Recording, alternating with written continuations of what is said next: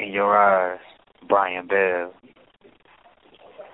you see me as a beast, a creature, a disappointment to society, a thug, a gangster. The truth doesn't live inside of me. A savage, a devil. I'm only worth a needle to my anatomy. An abuser, a loser. Buried me from my family. Barbarian, lawbreaker.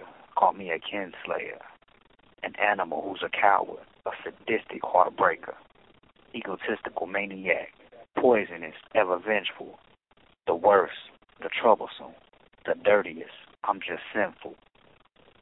Is there anything else? Does it really matter? Does any of it help? Ask yourself before you chatter.